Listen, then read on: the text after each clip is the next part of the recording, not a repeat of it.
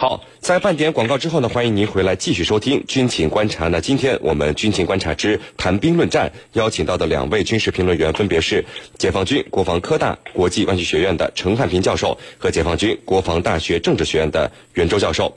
我们呢继续和大家来关注到，在当地时间二月三号，俄罗斯空天军的一架苏二五攻击机在叙利亚西北的伊德利卜省上空执行打击叙利亚反对派武装任务时，被便携式防空导弹击落。事件，那么战机的飞行员呢，不幸丧生了。袁教授，就在这个美军面对俄罗斯各方面愤怒的指责，赶紧发表了一个声明，想撇清自己的关系的时候，有网友是立刻找出了去年美国通过的对叙利亚反对派军事援助的清单，那么其中就很清楚的显示有毒刺式便携防空导弹。那么美国国防部。怎么会做了这么一件很愚蠢的事情？自己军事援助出去的武器装备，自己都忘记了吗？这下美军，您觉得会如何来呃改变呃澄清的方式呢？好的，那么美国国防部啊，其实心里非常清楚，他们究竟给了叙利亚反对派武装多少武器装备。那么毒刺防空导弹更是美国有针对性的援助武器之一。那为什么这样说呢？呃，因为叙利亚的局势之所以会发生反转。在美国人眼里，根本原因就是俄罗斯拥有绝对的制空权。那么，叙利亚政府军是在俄罗斯空中支援的情况下，呃，攻城拔寨，最终呢使反对派频频后退，那么并使美国丧失了在叙利亚局势中的主导权。那么，所以，在美国不可能出动出动空中力量和俄罗斯对阵的情况下，增强叙利亚反对派的防空能力，是有效遏制俄罗斯空中优势的一个根本办法。那么毒刺防空导弹呢？刚才陈教授也讲过了，呃，它便于携带，易于操作，那么，呃，是低空防御性能呢也非常不错，呃，所以更是美国援助叙利亚反对派的一个首选武器之一。那么发生了苏二十五被击落之后呢，面对愤怒的俄罗斯人，美国国防部矢口否认，急于澄清。那么一是呢，不想由此引发美俄直接的对抗和冲突，那么所以要把责任撇得干干净净，不能给俄罗斯找到打击美国的一个绝佳的理由。那么，因为如果承认了向叙利亚反对派提供毒刺导弹，显然就是针对俄罗斯的。那么这种事是只能做。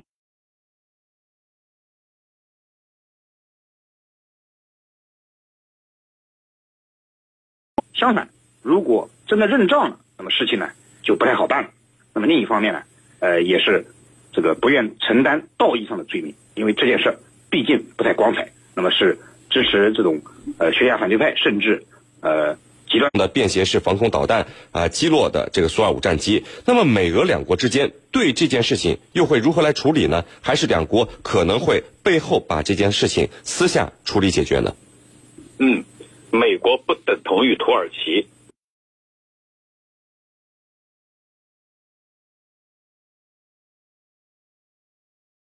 那么，美国是一个大国，假如最终查实是由美国人提供的。那么双方一定会在私下里进行解决。那么私下里进行解决呢，主要目的就是防范整个局势的失控。因为美俄两国，它那么私下里进行解决呢，主要目的就是防范整个局势的失控。因为美俄两国，它实际上是一个大国间的关系，既竞争又合作。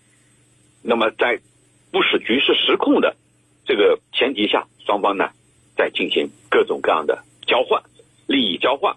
那么这里头他说，所以我认为无论如何，双方都会在私下把这个事情给解决好，尤其是把事情给压下来，尽可能的不让它失控。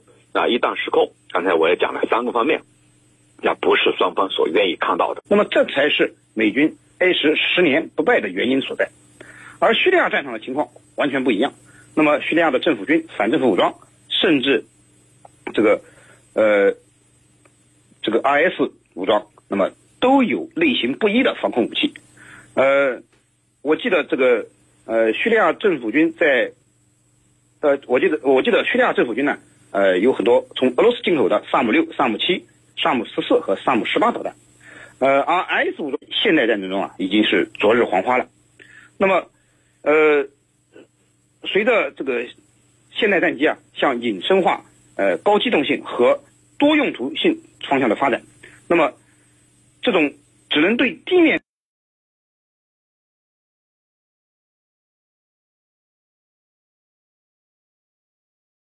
会逐渐的淡出呃人们的视野。那么在未来战争中呢这种近距离的对地攻击任务很可能会被察打一体的无人机所取代而远程超视距精确打击也会成为未来。空对地攻击的一个重要性。现在呢，俄军还派出了特种部队深入敌后，希望能够抢回飞行员的遗体。那么，我们看到，根据相关的情报显示，土耳其军方对此全力支持，并且开放了一个绿色通道，供俄军特种部队进入到这一地区。那么，美军其实我们都知道啊，有很多特种部队是混杂在各个反对派武装里的。那么，还是一个老问题，这次美俄的特种部队。有没有可能会发生短兵相接、直接交火呢？嗯，我们从常理上来说啊，如果说这个两支军队相遇进行交战，而你这个军队里头又混有其他的国家的军队的话，那么很有可能会导致双方这种短兵相接发生交火。但是呢，在美俄两国大国之间，我觉得这样的可能性是非常小的。为什么这么说呢？首先，我们要来看。美俄两国在叙利亚，在整个中东，它到底出于什么样的目的？它的诉求是什么？我们把这个理清了，就能够回答好这个问题。他们的目的和诉求其实很简单，他们并不是在一线冲锋陷阵，并不是为了自己的国土、自己国土的解放去攻城略地，而是什么呢？而是在幕后充当顾问、指挥者。他们根本就不是一线的指战员，不是为了自己。是不是为了要收复自己失去的国土？那么也就是说，他不是冲锋在一线，他不会为这块地方去卖命。那么清楚了，所以美俄双双方都不可能真刀真枪的跟对方干，这是第一。第二，美俄两个大国其实早就意识到这一个问题啊，不仅仅是我们没有没有想到，他其实早就意识到了，在二零一五年九月份，双方就达成了一个秘密协议。这个秘密协议呢，就是主要内容是双方要建立通讯和建立地面热线的这种联络。我举个例子，俄军军机出动，至少要提前一个小时通知美方，告诉你美国方面，我现在俄军战机要起飞了。也就是说，你不要把我误判为敌方的目标，叙方的目标是我俄军的，你不要动。那美方呢，也有相应的这种对等的机制，这就是说，避免双方出现类似的这种误判。而直接交火交锋，那么在地面行动上也肯定会是这样的结果。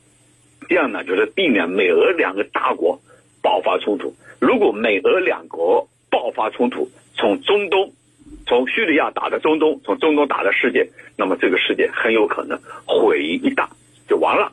所以呢，美俄之间自然会有各种各样的管控的方式。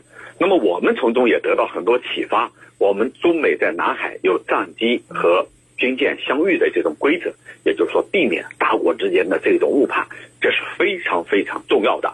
那么至于说美军官兵身穿当地武装的服装，的确有啊。刚才这个土耳其总统已经说了，我们军队进入阿夫林北部曼比季，很有可能会发现穿着当地这个库尔德人民保护部队的美军。那对不起，我视为是。库尔德武装一视同仁，开枪消灭，这就是土耳其总统讲的话。那么他是因为七名土军士兵被对方攻击以后死亡而说出的话。但是俄俄罗斯，它作为一个成熟的大国，它跟美国之间，它有各种各样的沟通，有各种各样的机制，避免双方呢直接交锋、直接交火。所以我觉得，在各种情况下，双方都有各种各样的机制来。这个避免这样的恶果产生。主持人，好的，非常感谢我们的两位军事评论员今天为我们带来的精彩解读，谢谢两位。深入军情一线，直击世界风云，军情观察。好，接下来呢，进入到网友谈兵环节，看看我们的军迷朋友们在网上都给我们的评论员们提出了哪些问题。大家可以在各大手机应用市场下载大蓝鲸 APP，在大蓝鲸社区是您的朋友圈里来提出您的问题。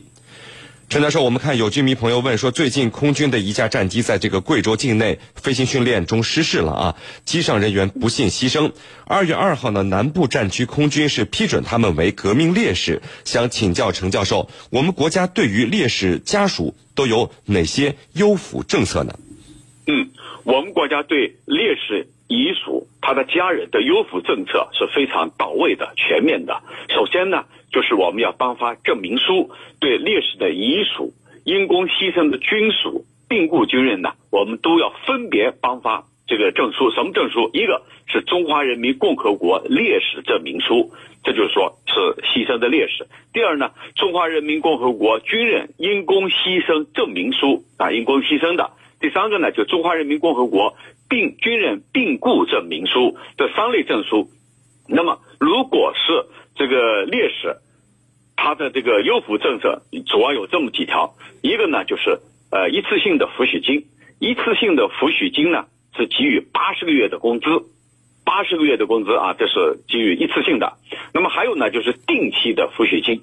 这个定期的抚恤金呢，主要是呃父母没有劳动能力。配偶没有劳动能力，失去生活来源，那么都由当地政府给予收入水平和当地平均生活水平持平，就是基于这样一个标准，每月定期的给予。这是第二，第三个呢，就是他们的子女，如果他的子女未成年，那么必须由国家呃民政部门定期发放抚恤金，一直到他们十八周岁为止。还有一个呢，就是其他方面的待遇，比如说，他的兄弟姐妹、他的子女，如果需要参军，是优先批准。再一个呢，就是今后他的孩子在考学、考公务员等各个方面，都给予国家政策、法律所规定的特殊照顾，这是必须的。呃，我们这个。都看到我们周边的子女，他的孩子如果考大学，那么他可以降分录取，这是我们国家法律从从法律上予以规定的，这也是必须要做到的。主持人，好的，陈教授，我们看另外一位军迷朋友问说，俄罗斯这次被击落的飞行员为了避免被俘，可能是选择引爆手榴弹牺牲的啊。那么国际公约对待战俘是怎么规定的呢？有没有实际约束力呢？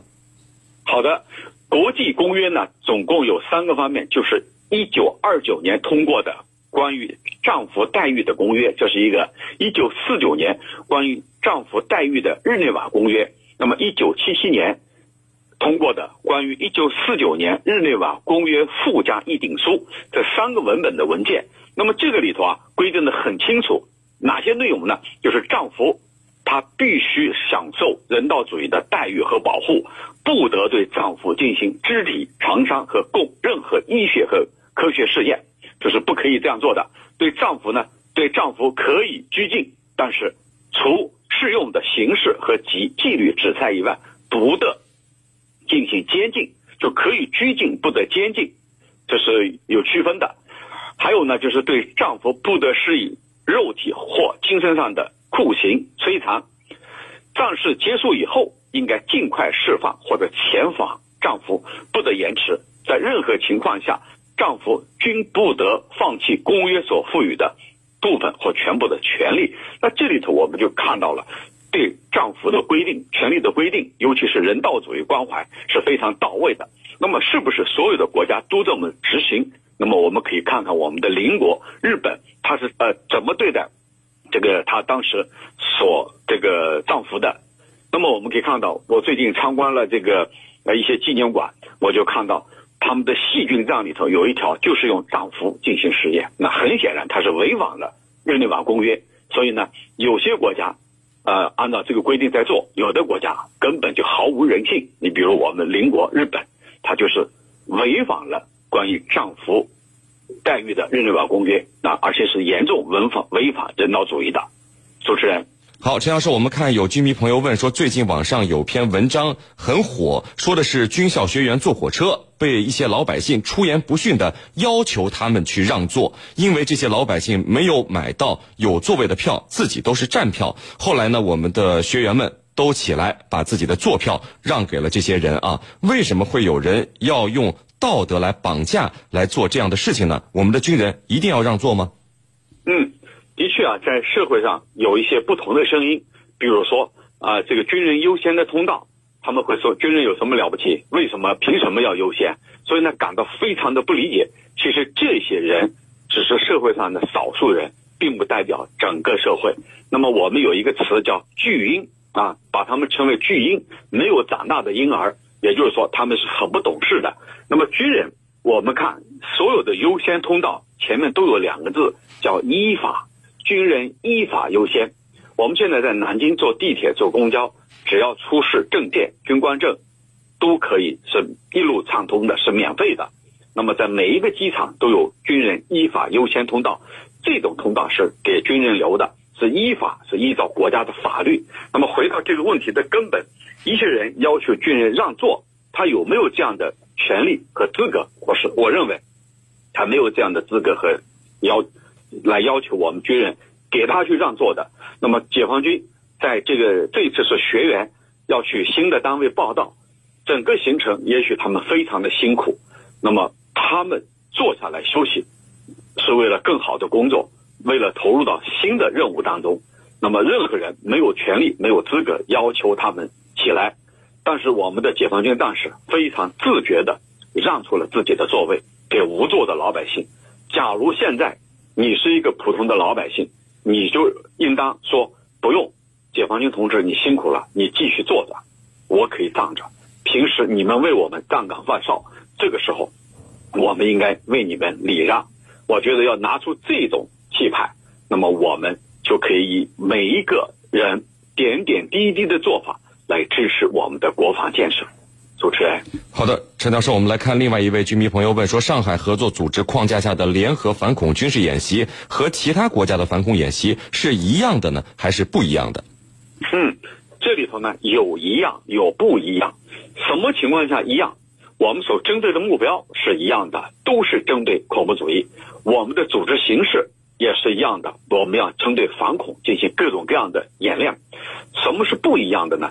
就是上合组织成员国，我们看从地图上看，它都是相互比邻的国家，也就是说都是邻居。那么邻居们他所要防范的目标和对象，那就是对我们之间都有危害的恐怖主义或者说三股势力。那么这样一来，它的区别就出来了，就是当我们上合组织框架内举行的反恐演练，我们所针对的目标对象都是危害到我们之间的这种三股势力啊。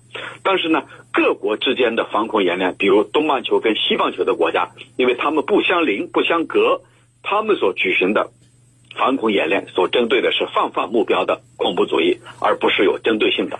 主持人。好的，非常感谢解放军国防科大国际关系学院的陈汉平教授为我们带来的精彩解读，谢谢陈教授。不客气，主持人，大家再见。因为时间的关系呢，今天的军情观察到这里就结束了。是您代表编辑赵晨，感谢您的收听，我们明天见。